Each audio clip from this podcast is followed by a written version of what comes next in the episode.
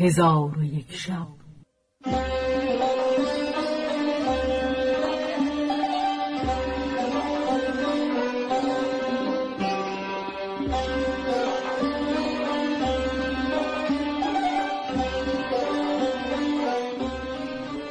داستانهایی برآمده از ژرفای تاریخ و تمدن و فرهنگ مشرق زمین.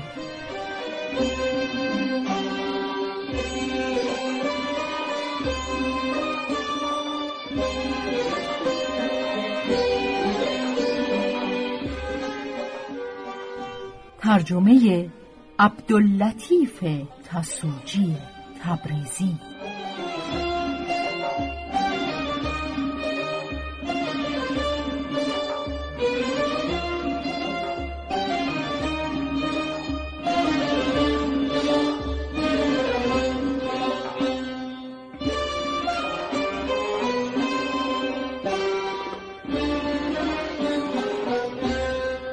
چون شب شست و نهم برآمد.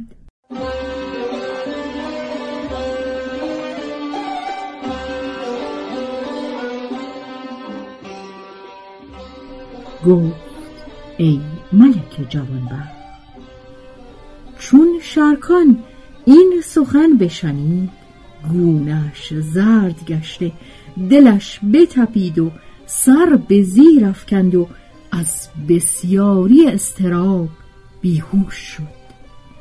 چون به هوش آمد به حیرت و فکرت فرو رفت. ولی خیشتن بدون نشناساند و با او گفت ای خاتون آیا تو دختر ملک نعمان هستی؟ نسخت و زمان گفت آری. ملک شرکان سبب دوری پدر از او پرسید.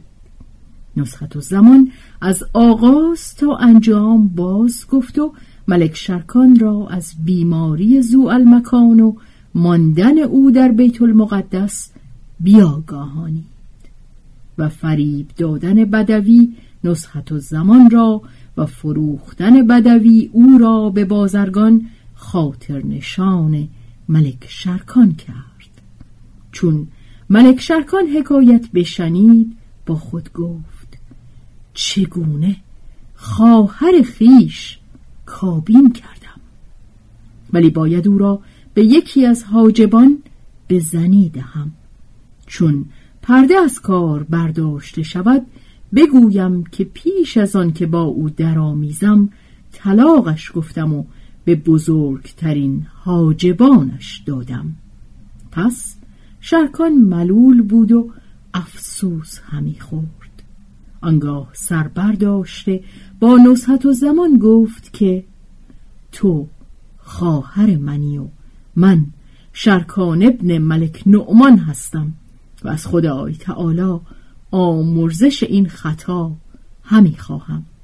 نصحت و زمان نیز چون او را بشناخت گریان شد و سیلی بر خود همی زد و روی و سینه همی خراشید و می گفت که به خطای بزرگ در افتادیم. اگر پدر و مادرم این دختر ببینند و بپرسند که از کجا این دختر آوردی چه بایدم گفت؟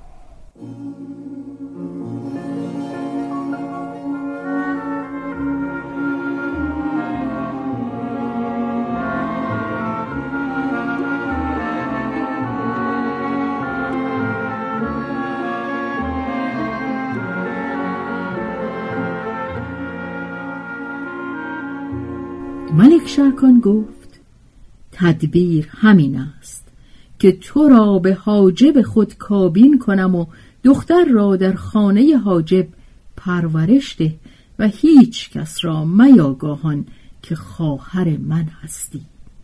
پس دلجویی از نصحت و زمان کرد و سر و روی او را ببوسید. نصحت و زمان گفت به دختر چه نام باید نهاد؟ شرکان گفت نام او قضیه فکان یعنی مقدر بود که شد. پس شرکان خواهر خود را به بزرگترین حاجبان کابین بست و او را با دخترش قضیفکان به خانه حاجب فرستاد.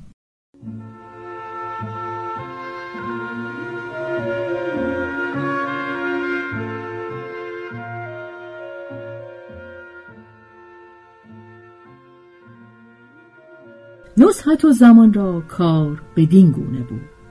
اتفاقا در همان روزها رسول از جانب ملک نعمان برسید و نامه باز رساند و بدان نامه نوشته بودند که ای فرزند بدان که من از جدایی فرزندان به حزن و ملالت گرفتارم و خواب و خور بر من حرام گشته.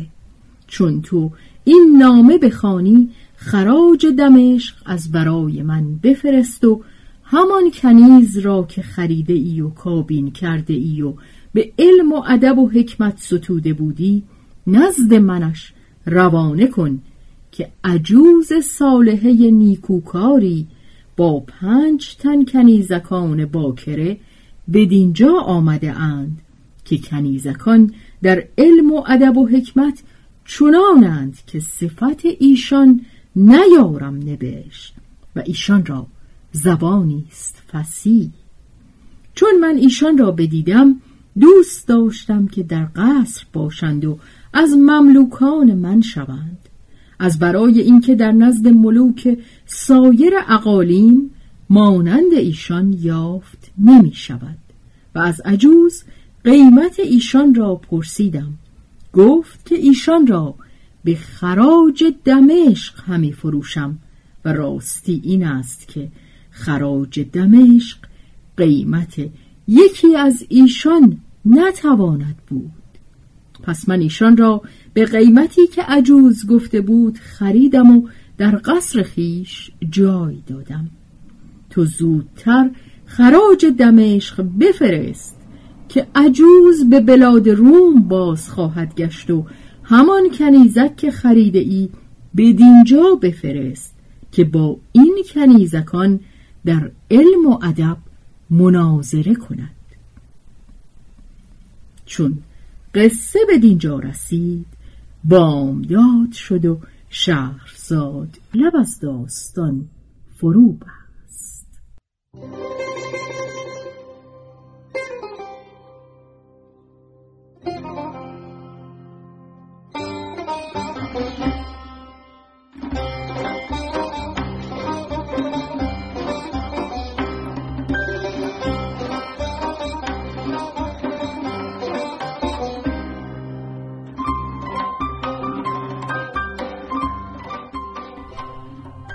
به روایت شهرزاد فتوهی